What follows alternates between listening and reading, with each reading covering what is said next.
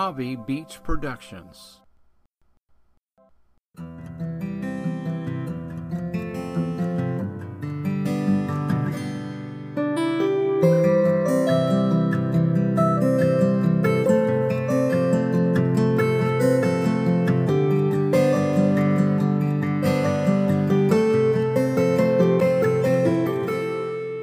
Mojave Beach Productions and the Voice of Halona bring you stories of faith and inspiration, made possible by the Forgiveness Foundation International.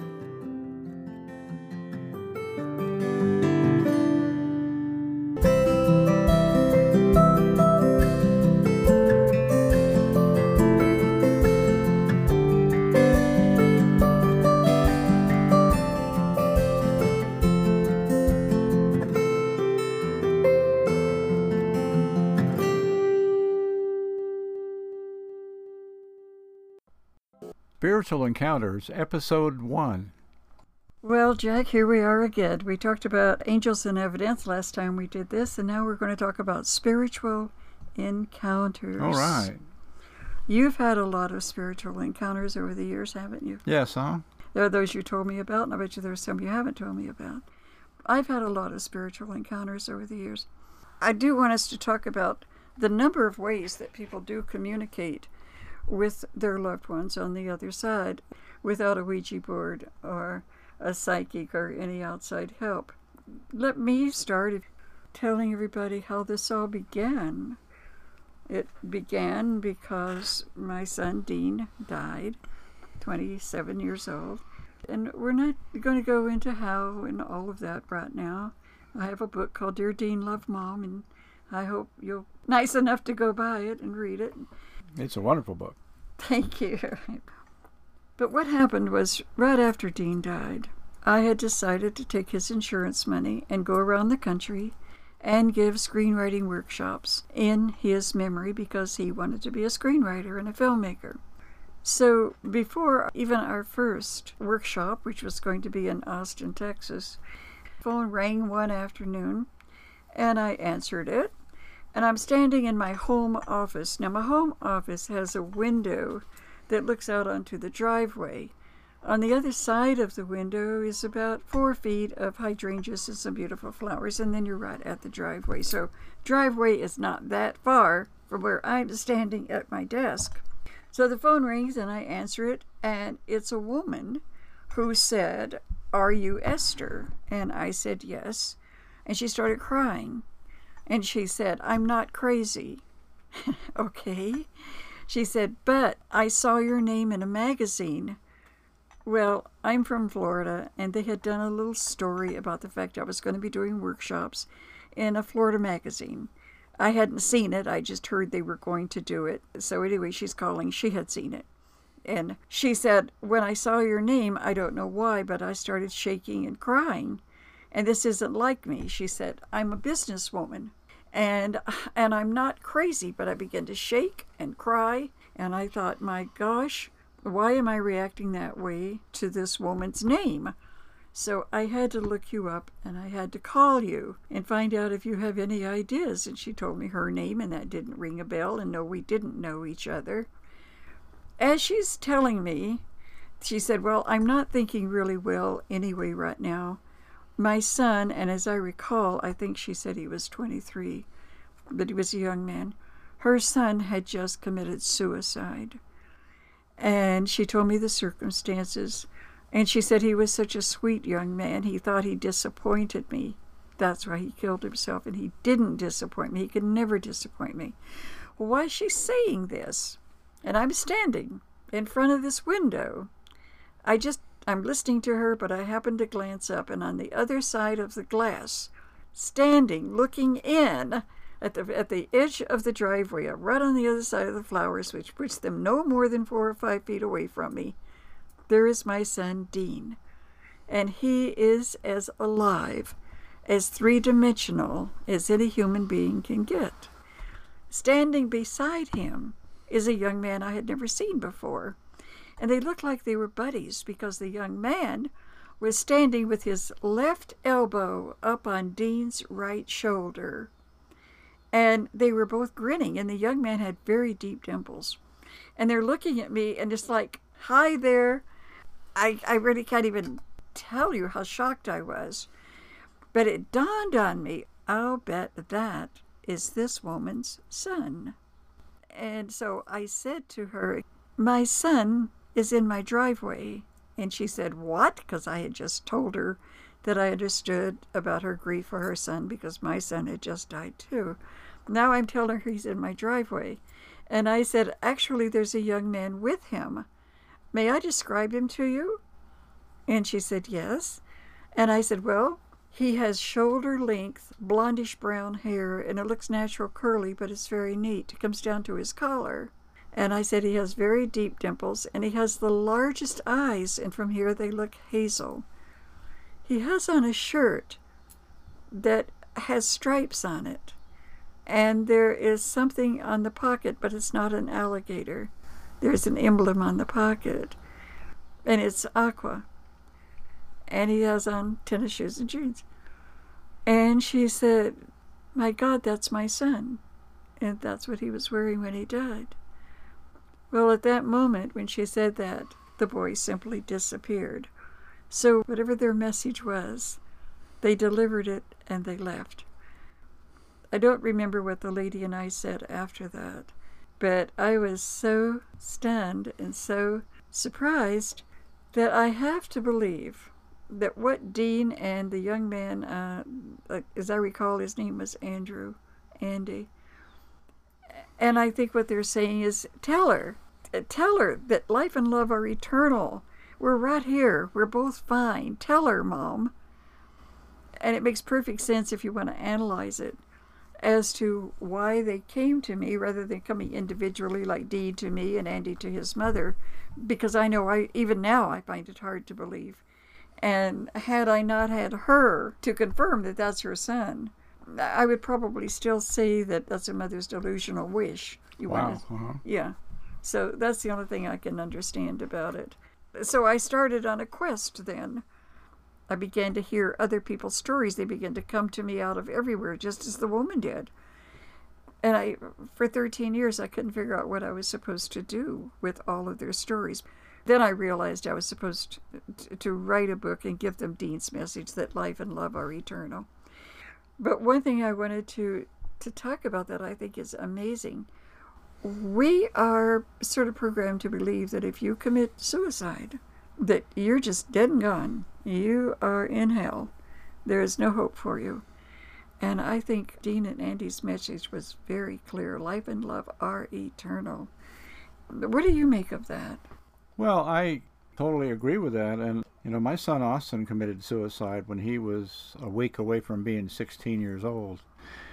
And uh, he was going through a whole lot of different stuff.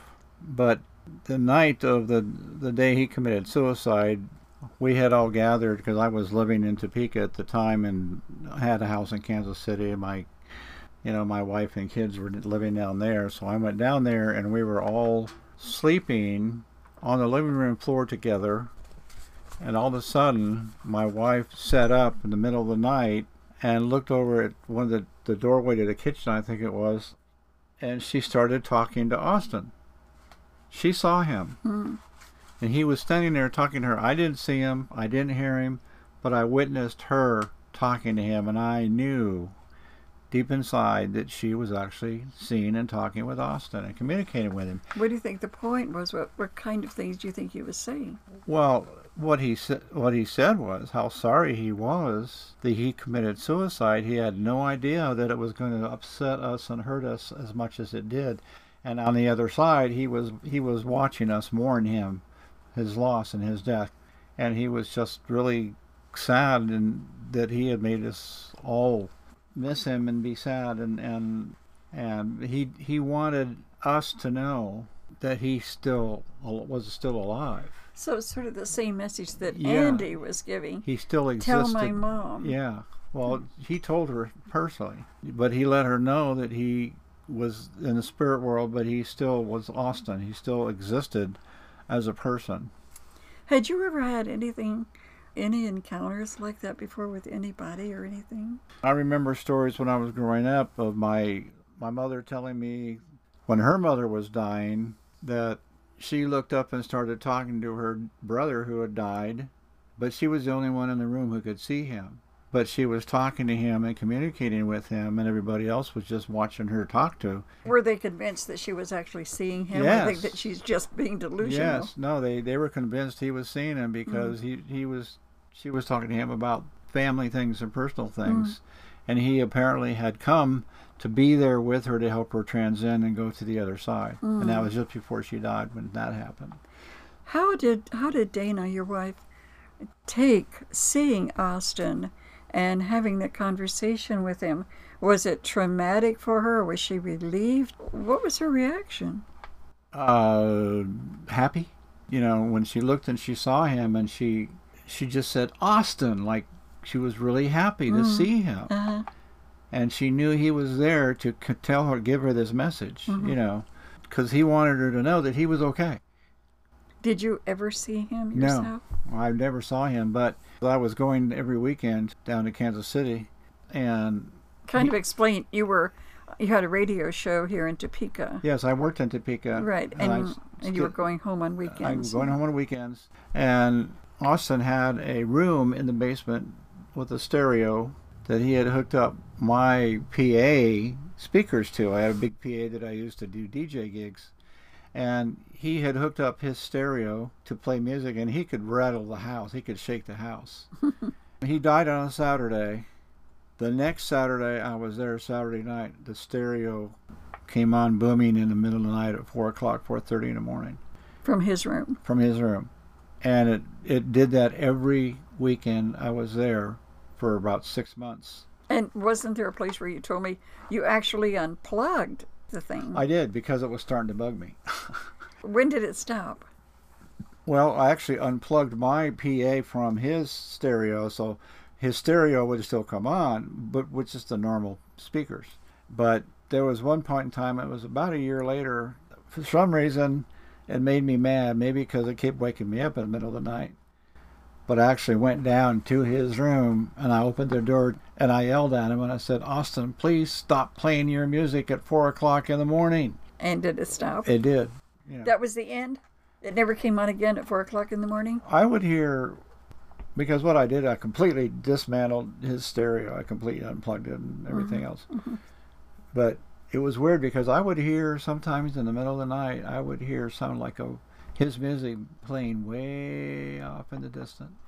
Just enough to let you know, Dad. Yeah, he was Uh, still there, he was letting still me know. there. And I, and then that's what he was doing. He was letting me know. He says, "Look what I can do!" Boom, and he turned on his stereo in the middle of the night, and I'm here, and I knew he was there. Did you were you ever tempted to go downstairs and see if you could see him or communicate with him or anything? No, I, I never had any idea that I would see him, but I knew he could hear me. I knew if I talked to him and, and he would hear me. You know, is there more of that story? I don't mean to cut you off. Because No, that's that's pretty much. Although story. although through the years, Austin has made himself known.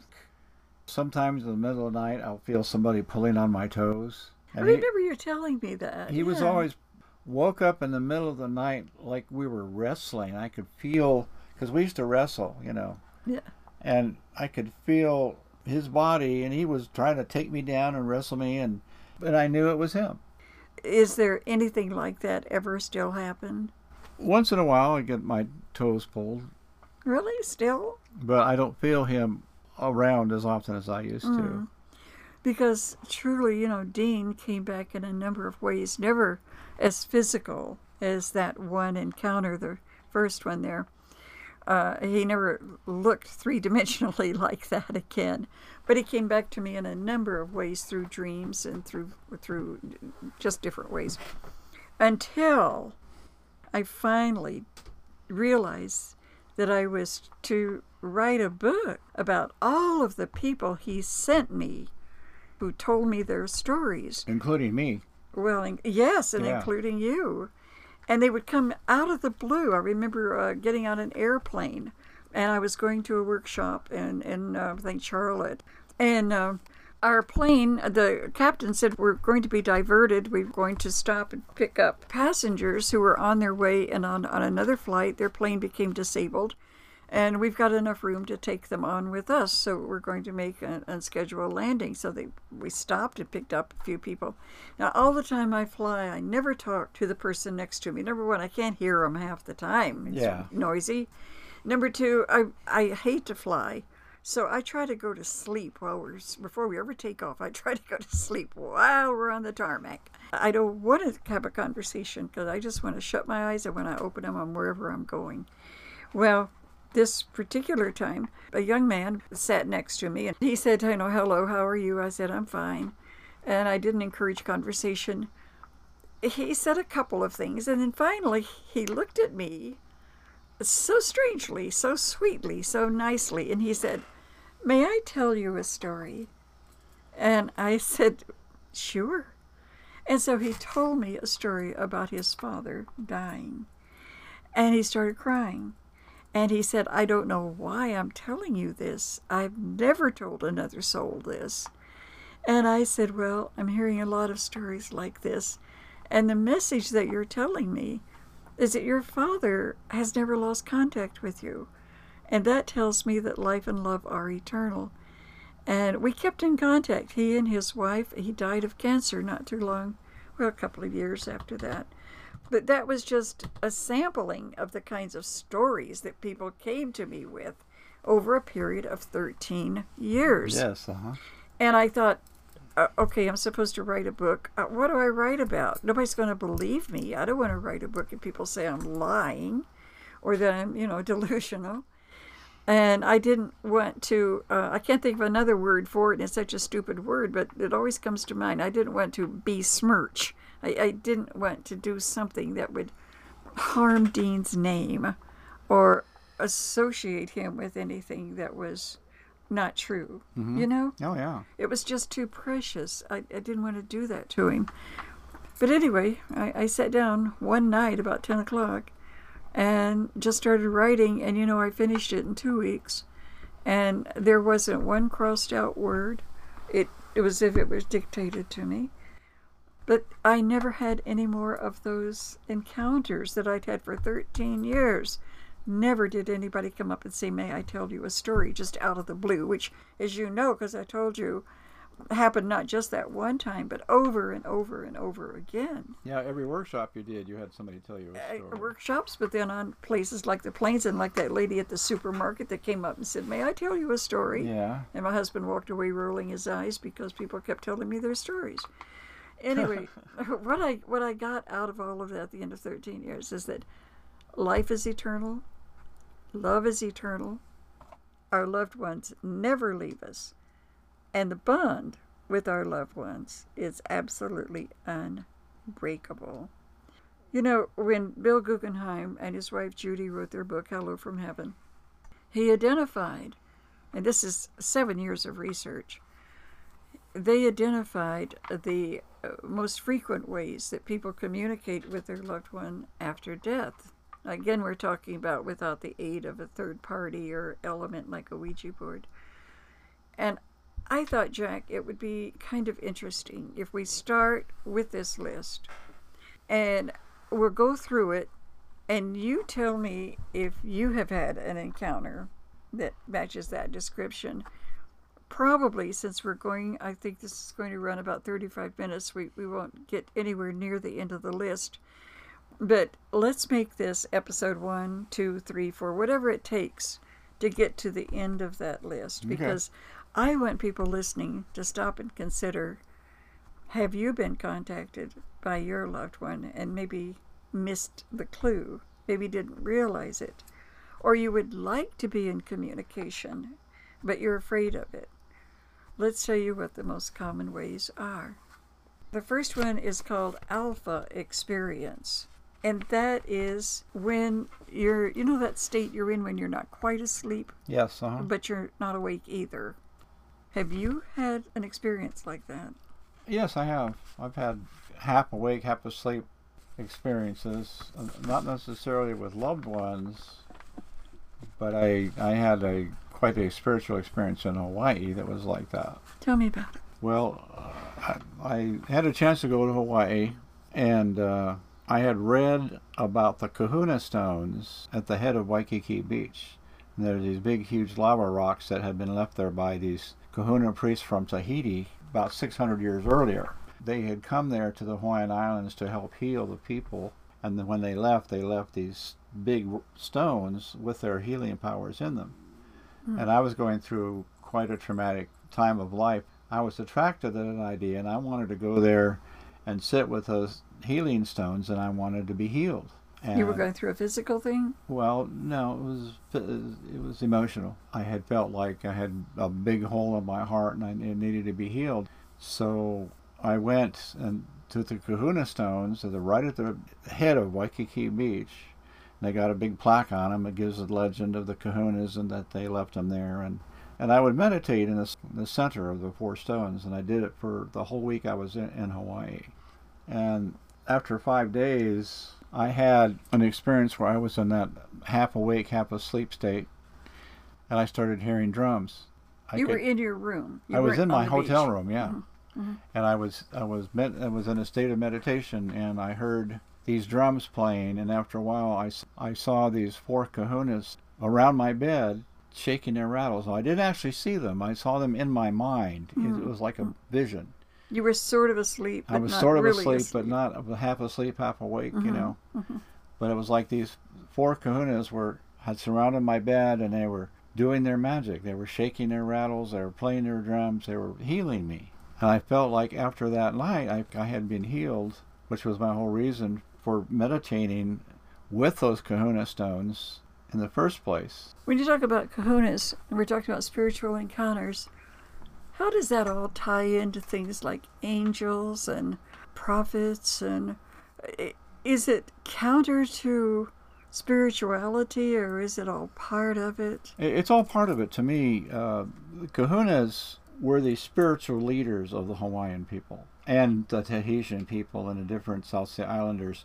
They were the high priests. It's not black magic or no. anything like that. No, it's not. But uh, there is kahuna magic, which is acknowledged to be quite powerful. They're like saints in a way. Well, they, they were good guys. They were the good because according to the legend, that was they came from Tahiti in a time of crisis for the Hawaiian people, and they helped the Hawaiian people get through this crisis they were going through, whatever it was, and help. They were helping the Hawaiian people to heal, and they spent quite a long time there. And then when they left, they put their healing powers in these Kahuna stones, these large lava rocks that were in a like in a circle at the head of Waikiki Beach, and they had been there for a few hundred years. And there was, like I say, there was a big plaque on one rock that told you the legend of the Kahunas mm-hmm.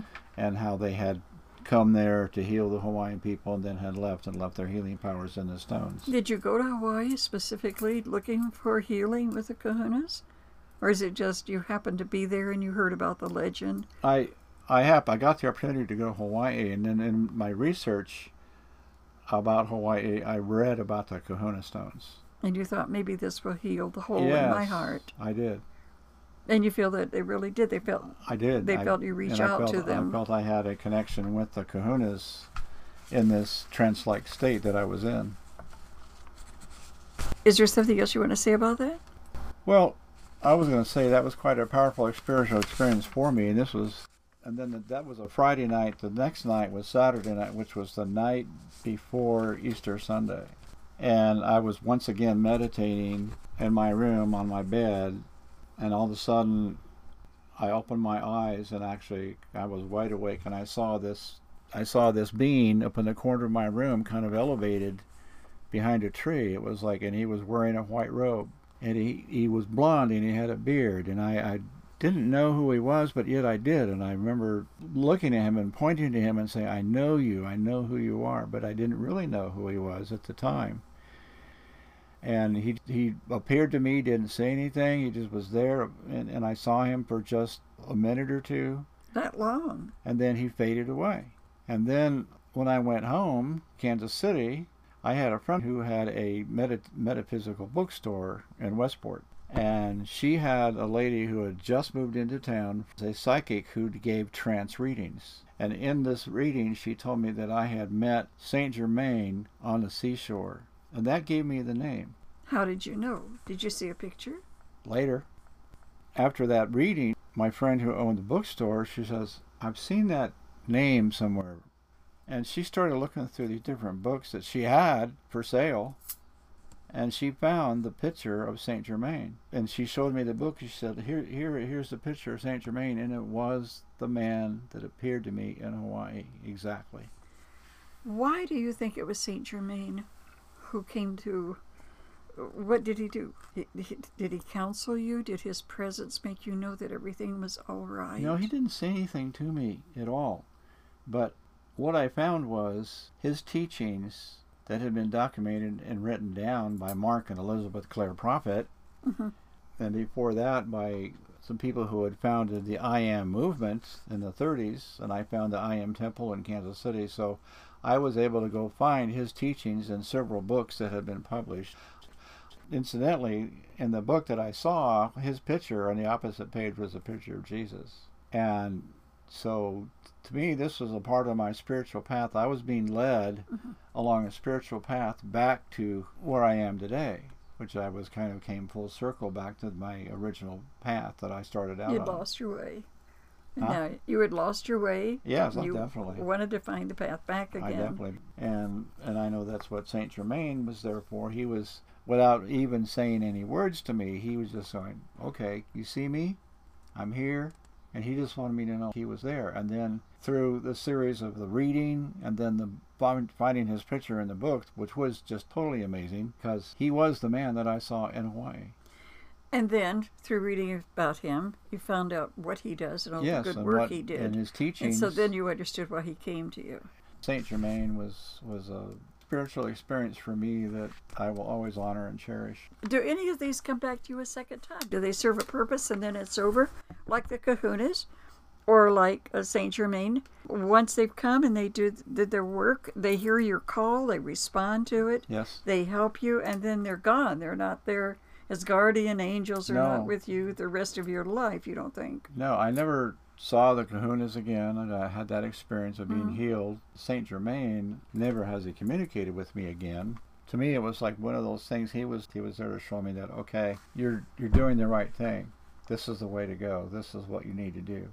So you think there is some spiritual connection between angels who respond when you're asked for help and God or, or Jesus who helps us when we call out. You, Yeah, they're all yeah, they're spiritual entities like Saint Germain. Like I said, when I found his picture in the book, the opposite page was Jesus. And yet, uh, there's a large segment of the Christian community who would disagree adamantly uh, about what we're saying. Our experiences are purely subjective. They belong to us. Exactly. We have had them.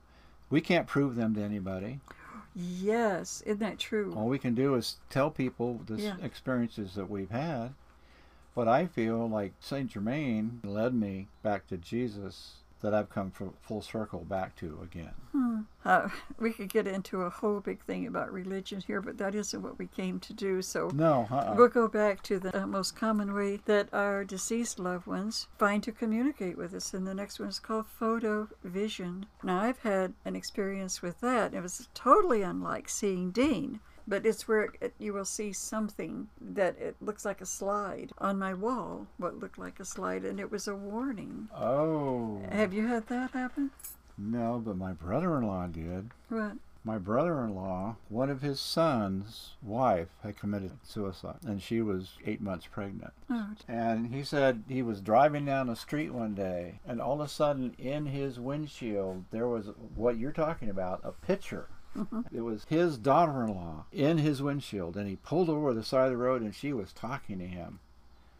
And she was telling him how sorry she was for committing suicide, how, you know, Like- to just his like son. Austin did Just with like, you. yeah. But yet here he was, her communicating with him, not her husband, not his son, but with him. Mm. I remember when he told me about this that he actually saw her face reflected in the windshield during the day Mm-hmm, of his car on the inside of the windshield. I told you about uh, the one that I'm where I was in Kansas City and I had uh, I just produced a documentary for the American Bar Association and I was to deliver it to Judge Elmer Jackson at nine o'clock on this summer night. Uh, nine o'clock on a summer night is still very light. It's not even sunset. Mm-hmm. And I was a little concerned because it was in an area of town I wasn't familiar with. And so I actually was so concerned, I called my ex husband. You got to be really concerned to call an ex husband. and ask if he would ride over there with me.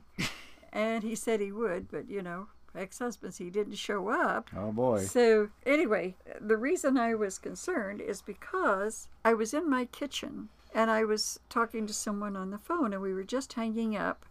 Now, my kitchen in this apartment I lived in was an interior room. There were no windows in it, it was an interior room. Oh, okay. My son and daughter, and at 9 and 12 at that time, were in the living room.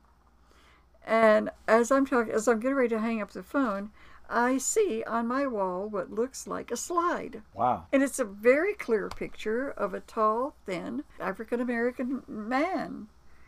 And it just came on for a moment, but I was so startled.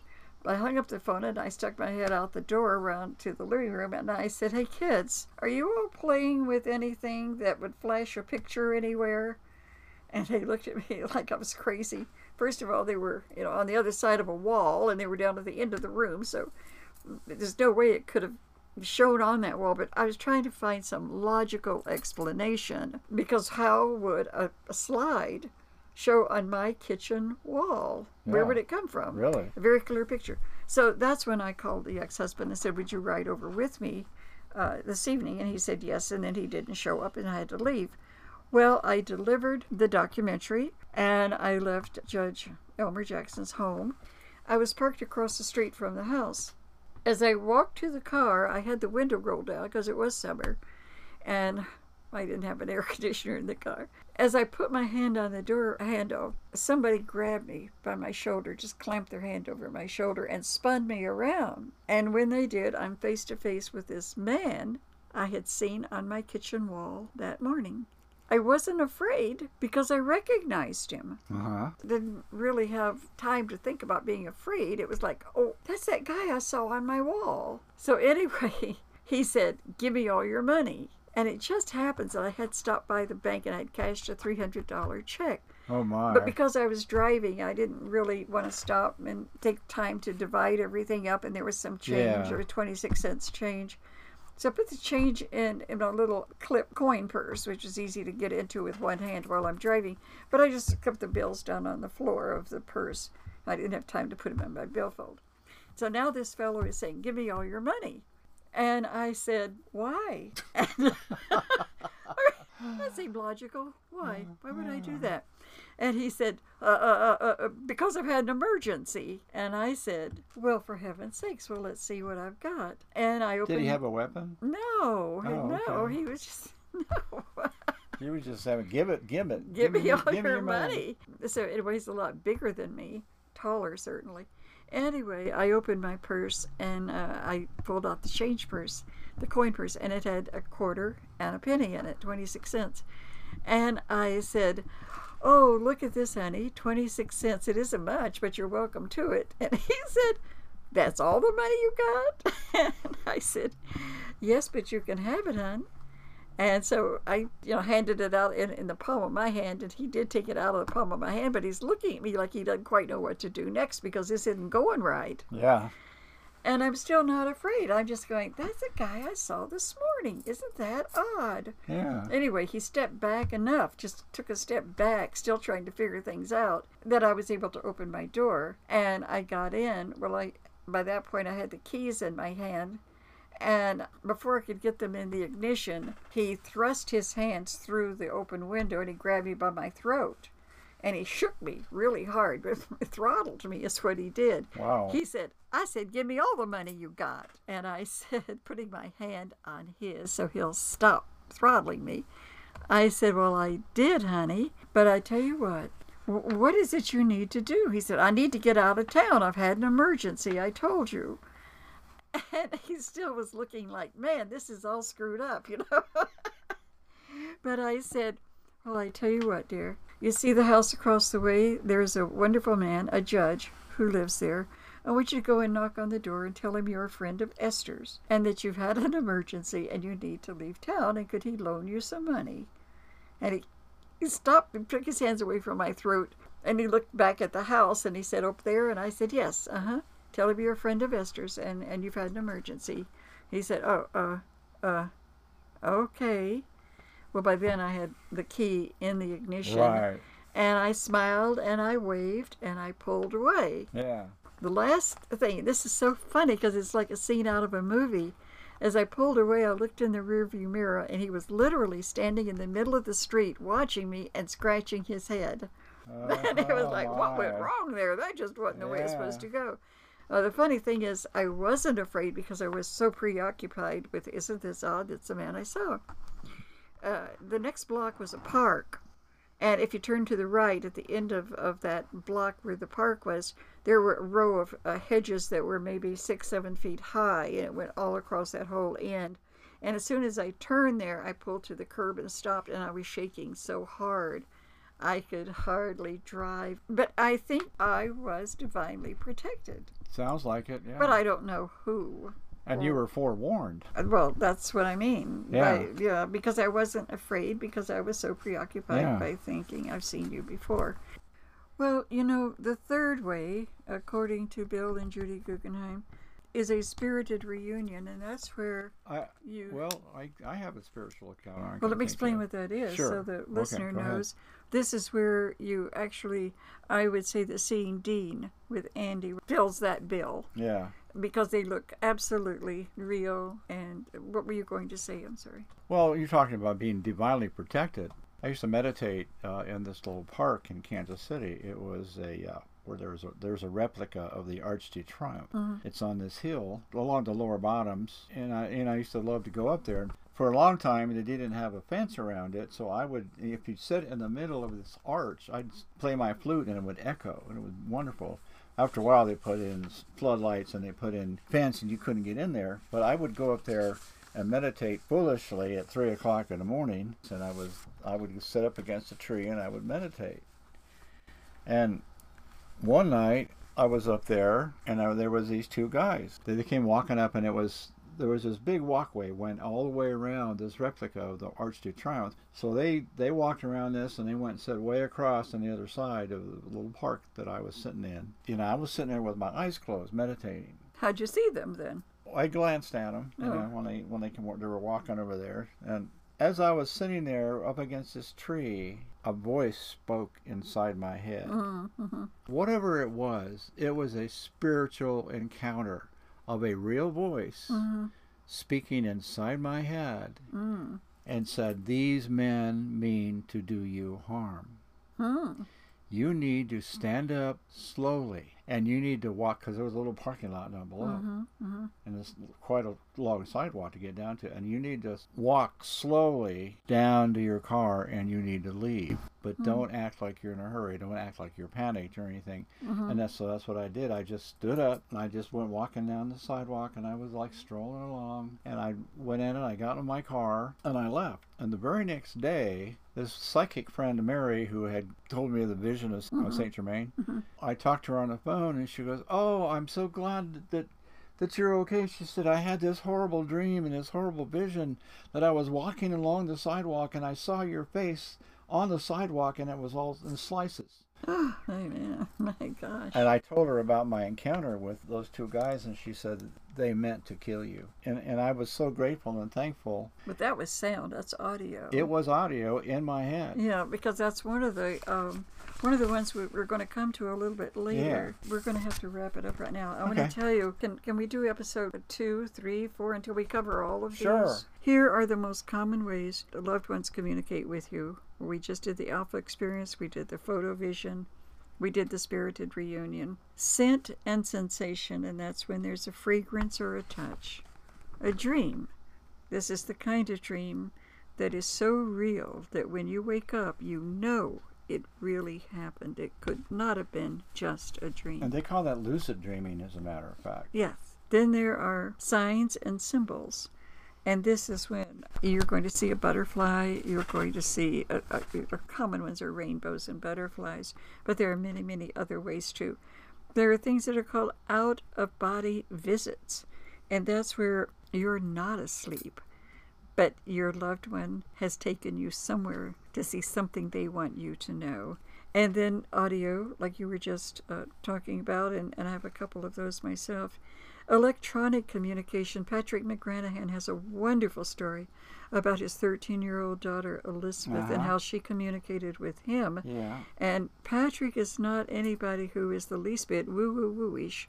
This is a very level-headed financial uh, advisor who has, has no patience with anything the least bit phony. The last one is, uh, well, there are two more. There's protection, and that's when you are protected by a specific loved one, not just the angels or not just a spiritual encounter, but a loved one actually Yes. is there. And the last one is intuition. What I want to say in closing is that if you don't take anything else away with you after what you've heard us talk about, eh, take away this that the only thing that's real is what we can't see. And then I want you to consider that paranormal is perfectly normal. Paranormal, I believe, happens to everybody, but not everybody accepts it or even admits it or knows it. Well, there are TV shows about that. There's one I really love on the Travel Channel called Paranormal Caught on Camera that You people do? have photographed. Uh, I think today, again, here we all are getting to a place, though, where we're so skeptical of anything because we know that there's Photoshop. We know what can be done with special effects. Oh, yeah. And this is why I say if you've had an encounter, I'm talking to the listener now, if you've had an encounter of your own, and you don't want to tell anybody because you don't want them to think you're nuts, or you don't want to be called a liar, all the things that went through my mind before I decided to share what I've really experienced. If you've had those, remember there must be a reason. And the reason might be because there are people out there who need the reassurance.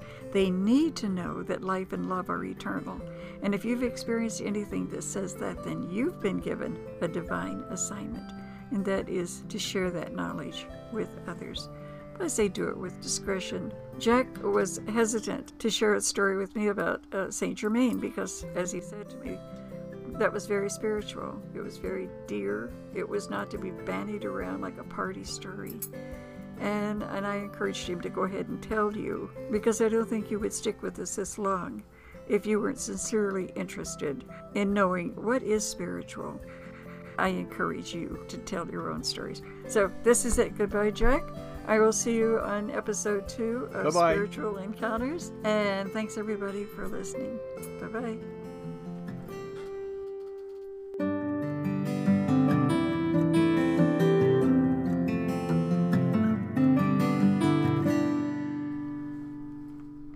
The Voice of Halona presents Spiritual Encounters, made possible by the Forgiveness Foundation International, a nonprofit organization dedicated to the support of all aspects of forgiveness among families, communities, businesses, and personal relationships. Visit their website at www.forgivenessfoundationinternational.com and be sure to read Helping Children and Teens Forgive by the founder of the Forgiveness Foundation, Dr. Jim Dincalci. Spiritual Encounters was produced by Esther Luttrell. Jack Diamond of internet radio station WREN was co host. The Voice of Halona theme was composed and performed by David Fesliyan of Fesliyan Studios.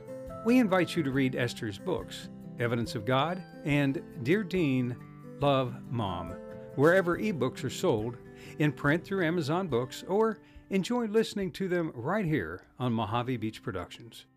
Till next time, this is Jeff Evans wishing you the very best of everything life has to offer.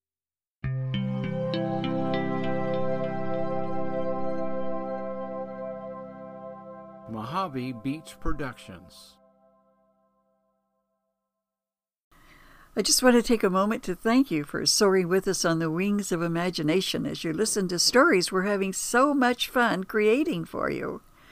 If you enjoy what you hear, take a moment to subscribe to Mojave Beach Productions on your favorite podcast app. And thanks a million.